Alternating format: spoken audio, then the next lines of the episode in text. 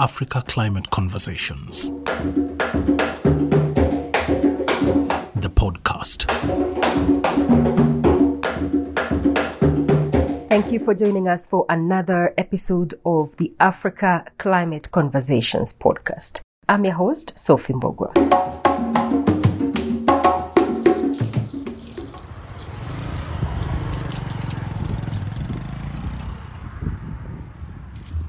It's about noon on a Tuesday. The sun is hot. Lucy Wanja, a 70 year old mother of seven from Lolwe village near Kenya's capital center, waters a silver oak seedling in a nursery at the Ololua forest. Wanja tells me she and over 30 women from nearby villages have been replanting trees at the Ololua forest for 13 years now, all voluntarily. Why are these elderly women spending three to four days a week sourcing and watering indigenous tree seedlings and then caring for them once planted out? Wanja explains. tondå nä tå rakaraga rä rä a tuonaga bå rå ri å yå twakorire We found this area densely forested, but the indigenous trees were cut down, and quarries extracting soil and murram left gaping holes in the forest. We are here because we want our children to breathe fresh air like we did before, and to protect our soil from erosion. Before we came together as women from the neighboring villages, our children would be robbed and beaten by thugs hiding in the quarries while on their way to school or work. Some were killed, and some young people would come here to commit suicide. The quarries were also used by people taking drugs. So we agreed as women to do something to make this a safer place. Replanting the trees was our way of covering the holes left by the quarries, in the hope that one day the forest can return to the way it was before. The Ololua forest is a fragmented tropical dry forest located about 30 minutes drive from Nairobi's Jomo Kenyatta International Airport. It is part of the larger Ngong Forest ecosystem, which also includes the forests of the Ngong Hills and the Kibiko Empakasi Forest. Ololua is one of the remaining urban forests in Kenya's capital, but has suffered from decades of degradation in the 1980s as the forest was mined for construction materials. Then three years ago, indigenous trees were cut for the Ngong Karen Bulbul Gataka 160 kilometer road upgrades and the Phase 2 standard gauge railway, the SGR, connecting Kenya, Uganda, Rwanda, and South Sudan that cuts across the forest. The construction was contracted to the China Communication Construction Company Limited, East Africa, by the government of Kenya. Kenya needs development, but how can we make sure it doesn't destroy the vital life supporting system nature provides? How can we make sure that everybody benefits, including women like Wanja? Now, these are the questions this two part series on just social environment and energy transition, made in collaboration with China Dialogue, will explore.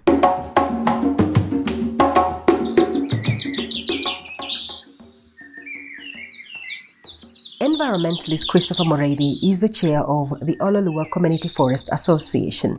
Mureithi tells me that population growth and urban expansion led to something of a free for all in the forest. In the early 90s, people needed resources. They needed wood, they needed timber for building structures and those kind of stuff. Most pristine areas, indigenous trees were felled down because these are hardwood like uh, Olea africana, the muhogo trees uh, with silver oak. And these are the real indigenous trees that are found here. Once degraded, the local environment was significantly impacted and locals went to court. By early 2000, the situation had worsened. The community around Karen came, went to the court, lobbied to stop the continued quarrying and destruction of the forest further. And that is how it was stopped first in the year 2002. After the year that was 2002, the communities around formed environmental groups and started thinking about how do we better the forest. Because now people start seeing it's becoming more warmer the forest is becoming more fragmented. We used to see giraffes we used to see buffaloes. They were not there anymore. And so the farms around the entire Ololua forest start changing. The crops they used to grow are no longer there you know the land start becoming more barren more drier the river streams that are cutting through the forest started being polluted the ecosystem now was disturbed and it couldn't sustain the life that was in it then. And so the community started uh, picketing and asking, how do we prevent further destruction of this forest? This was when local people like Mureithi and Wanja organized themselves to work together and to find ways to rehabilitate the forest despite limited resources. gũkũ mbeca nĩ tũtũrĩ For years, we never earned a penny in the forest. We have always dug into our pockets to buy the seedlings and water them during drought. But this year we see that God has noticed our efforts. There are more areas in Kenya where trees are being replanted, but the proceeds is shared among four groups. Now, the profits from their sales are shared equally between the women, which means they each get less than a dollar a month, and only when it rains. At other times, this earning have to be spent on water for the seedlings. But Wanja is happy. She sees the positive impact her work is having. You see, the air is great, and it's satisfying being here. We are older women past fetching water with huge jerrycans, but we do it gladly. We go back home happy people because we have had time to gather, pray, breathe fresh air, and work together. We also get visitors at the end of the day. It's good for the heart.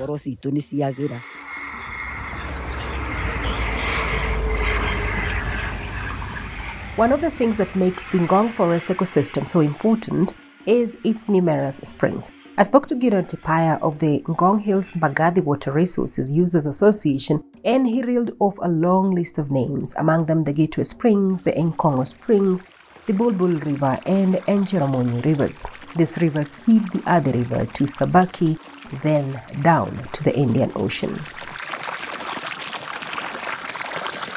As we already learned from Christopher Mureithi, the damage inflicted on the Ololua forest made the area drier, impacting on local farmers. Without the trees to gather and release moisture into the atmosphere, less water has been falling.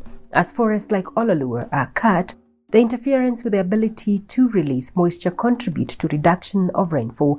But as Tipaya tells me, it's not just the forest microclimate. There's been a lot of human activity that uh, have uh, made a big impact on our rivers or our springs. Reason being, there's been uh, issues with climate change, which is a crisis that we are all experiencing. It's here with us. It's a reality. We've seen a reduction of rainfall patterns. Actually, we are experiencing very long droughts for the last couple of years, and uh, that's affecting the water tables because now there's no recharge to the springs.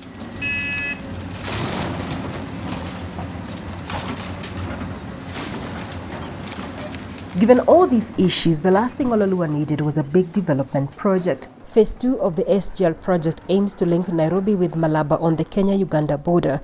It's an extension of the line from Mombasa to the Kenyan capital, completed in 2017. The first part of this extension opened in 2019, goes to the town of Naivasha. It was built by the China Communication Construction Company, and 85% of the cost of this section was funded by a loan from the Export Import Bank of China worth 1.5 billion US dollars. The remaining 15% was provided by the government of Kenya through the Railway Development Levy Fund. When Mureithi and the communities of Lulua heard that the SGR would be cutting through the forest, they did their best to stop it. And I can remember those days in 2014, 2015, we lobbied a lot and we said, hey, even as the forest has taken a lot of beating and a lot of uh, destruction, is there no other way? Can that SGR pass through somewhere else? And so there were varieties. It could pass through Kisamis. Anyway, development has to come, but it comes with a big cost. We fought hard to raise our concerns and to find ways whether the project could be taken elsewhere. But uh, anyway, the government has its way, and the SGR line crossed over the Nairobi National Park into Ololua Forest, where it cut 32 acres of pristine forest. And uh, that's a very, very big chunk of indigenous forest. In addition to this, a 7.14 kilometer railway tunnel has also been built, allowing vehicles to pass under the railway. To drill out rocks and soil, excavation was done by drilling holes into the rock face, then charging the holes with explosives and then blasting. This interfered with the groundwater feeding the many springs, as Gideon Tipaya told us about. SGR has come with its fair share of blessings in terms of communication and transport. But uh, on the same uh, level, You've had a scenario where at the tunnel near Kimuka, when they were drilling the tunnel, they interfered with uh, the aquifer and the water was redirected to Kajiado West. That has uh, made some of the rivers on this other side to actually diminish in water levels. Like many residents in her village, Bernadetta Wanjiro, a 74 year old mother of five from a Bulbul village, now has no choice but to buy salty borehole water for drinking and household use. Na nĩ kũrĩ kiugo In my neighborhood, there is a mosque and a water kiosk provided by the government and run by community women's group. The mosque's borehole is salty, but the kiosk water is sweet. Taps can go dry for two to three months. Mostly, we are forced to use the salty water as it is, at least available, despite it being salty. Now, given the damage the SGR has caused to the forest ecosystem, why was the SGR allowed to go ahead? To find out, we approached the Kenya Forest Services, but we did not get any response. For Mureithi, the overall purpose of the SGR is commendable as part of a wider network of railways that will strengthen economic links across East Africa. It is a key part of Kenya's Vision 2030 development program. This aims to transform Kenya into a middle income country, providing a high quality of life to all its citizens by the end of this decade. But to achieve this, the environmental and social impact of big projects like the SGR must be taken into account. Development is good, but we have to look at this thing called uh, strategic and social impact. We must assess that. How much does it affect the social lives of the people around there? How much does it impact the environment uh, around there? Is it worth? Uh, when I look the way SGR was done here, and our roads that are done cutting through the forest. These companies that are working here in Kenya, they also work elsewhere, like in China. And when I look the way they are doing their construction in their own countries, it's not the way they are doing in our countries. You'd find many places, if there was a forested areas, either the road would be pitched high up or it would be underground. And if the impact to the environment were more severe, compared to the benefits that that development would bring, then the, the whole development would be discarded. There could be other alternatives of transportation. We don't have necessarily to have roads in the forest. We can have tunnels underneath to leave the whole vegetation. It's done in uh, in Switzerland. It's done elsewhere. Even in China, I asked them when we were here, I asked them, would you quarry, would you mine, would you build such structures in Chinese forest? They won't. Even if there is a tree alongside the line where they want to construct, it is the road that would divert away from the tree. But here, they cut trees. I asked Mureithi why he thinks these things are allowed to happen in Kenya. We have very, very good policies, but we lack that value of seeing our environment as important as my own life. If someone kills or hurts someone, for sure you'll be taken to court. You'll either be jailed or you'll be fined. So it's a crime. But when people cut trees, it's not a crime. It should be a crime. This is a tree that sinks in the carbon dioxide that I breathe out. So we are interrelated. Trees support our lives. But now look, we are destroying vast lands because we see no value, no value in that in that forest, no value in that in that tree. As Mureithi just mentioned, Kenya, along with many other countries in Africa, does already have good policies in place to protect the environment. These policies are based on rights enshrined in our constitution. Here is Robert Kibugi, an expert in environmental law at the University of Nairobi. The right to a clean and healthy environment has been recognized in Kenya since early 2000s and initially this was on account of the Environmental Management and Coordination Act, which brought around the idea that there is a human right to a clean and healthy environment. But it gained constitutional status through a court decision around 2005 when a court said that the right to a clean and healthy environment was extensive from the right to life. You really couldn't enjoy your right to life unless you had a clean and healthy environment. And so when Kenya got a new constitution in 2010, this was included in Article 42 as a right to a clean and healthy environment, which extends to present and future generations of people that are living in, in Kenya. And it is protected in a variety of ways. One of them is the right to go to court, including when the right is threatened. It is also, and this is quite important, in the Constitution, in Article 69, there's a series of obligations on the Kenyan state that are supposed to be implemented as a way to implement the human right to a clean and healthy environment.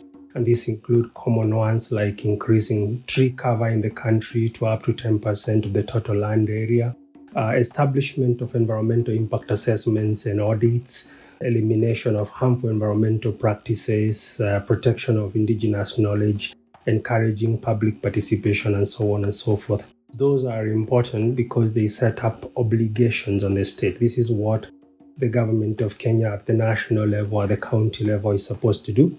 And then, of course, if they don't do or don't do it adequately, then people can use the right to go to court. Or if the government does or somebody else is threatening that right, then people can go to court. So the laws are there, but Kibugi says implementation is wanting. In terms of uh, implementation on, on a regular basis, the right to a clean and healthy environment is a common casualty to prioritization of economic uh, growth and economic priorities. Because you might realize that a lot of the economic outputs set out in development plans are potentially drivers of environmental degradation and these are what are largely prioritized. So I would say in Kenya and in the countries that are around us, we've done quite well in framing the law in statute or in the constitution, but in terms of implementation, particularly by executive branch of government we're getting there i mean there are tools like strategic environmental assessments or environmental impact assessments that have become quite instrumental in doing this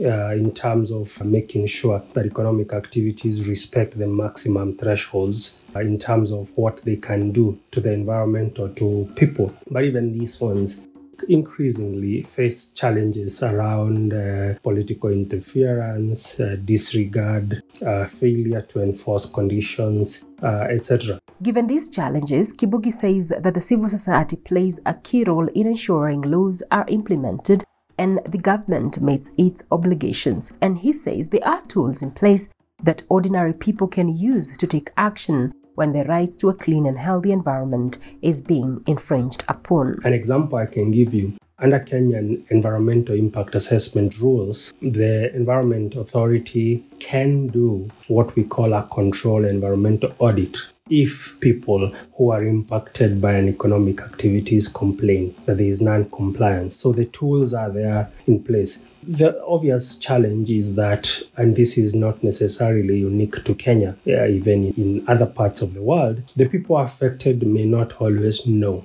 the procedures that you need to follow and may also not necessarily elicit the interest of the public officials that are concerned. And this is where the role of uh, organizing in the form of protest, whether it's online or in person, to draw attention to some of these things would happen. And I would say that eventually court action is necessary, but always, I, I always say it is always necessary as a last resort all this places a huge burden on the general public to act as right defenders. There are those like Mureithi who are happy and able to take on this difficult role, but even he often feels he's fighting a losing battle.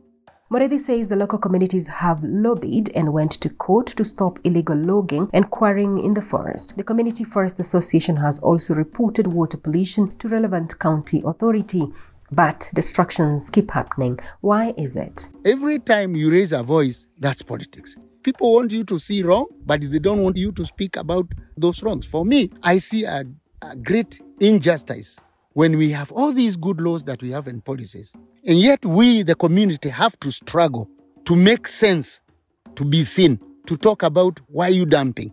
I mean, it's like we are we, we want to force things happen, yet we have laws that should be enforced so that these things are done correctly. So we are seen as community, we are seen as anti-developers. We don't want development. Now, the last result of the court is too expensive and difficult for most people, as Kibugi reminds us. If you go to court but don't secure an injunction, then the polluting activity will continue. And in any case, as we have seen recently in a case involving lead battery acid pollution, the High Court, which is the constitutional court, gave the appropriate orders in favor of the affected community. But then the public agencies have gone to the Court of Appeal, and that may take about a year. And it's very likely the matter will end up in the Supreme Court, which could take another year or two before justice has been rendered. In that case, if the public agencies concerned had actually done their work when called upon to do it by the public, everybody would have been saved a lot of pain. Over the last four years, a below average rainfall in the Horn of Africa has created one of the worst climate related emergencies of the past 40 years. UNICEF warns that over 20 million people, including 10 million children in Djibouti, Ethiopia, Kenya, and Somalia, will need water and food assistance through 2022. Now, more than ever, African nations need to protect their environments, both to counter climate change and to ensure communities are as resilient as they can be to deal with the challenges they are already facing. Development needs to play a part in this, not cut down forests and build roads that pollute the environment even more. Back in Ololua Forest, Lucy Wanja is still working with her seedlings.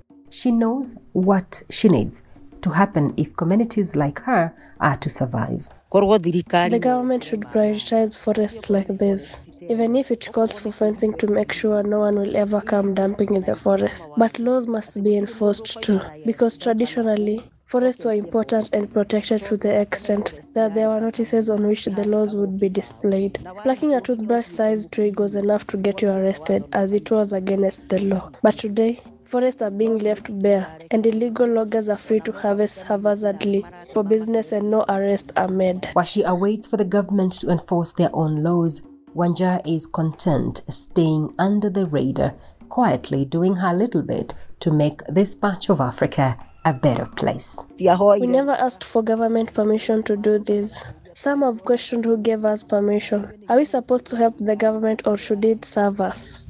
But none of this scares us. We replant the trees. It's like a covenant we made with God to make things right. You've been listening to episode one of Just Social Environment and Energy Transition, made in collaboration the Africa Climate Conversations and the China Dialogue. Please do remember that you can access and listen to so many other podcasts that we've done either on our website www.africaclimateconversations.com or you can access them through every podcast channel you access your other podcast from. Now, thank you so, so much for being part of this podcast the whole of this year and for the support that you've actually offered me. So, I'm going to take a break. the fatigue sometimes can get the best of us, right? So, I want to take this time to wish you good tidings during this holiday season. May the beauty of the holidays warm your spirits and hearts. And I do hope to see you at the beginning of next year for another journey on climate and environmental issues in Africa. So thank you so much again. Kwaheri. My name is Sophie Mbogwa. Africa Climate Conversations. The podcast.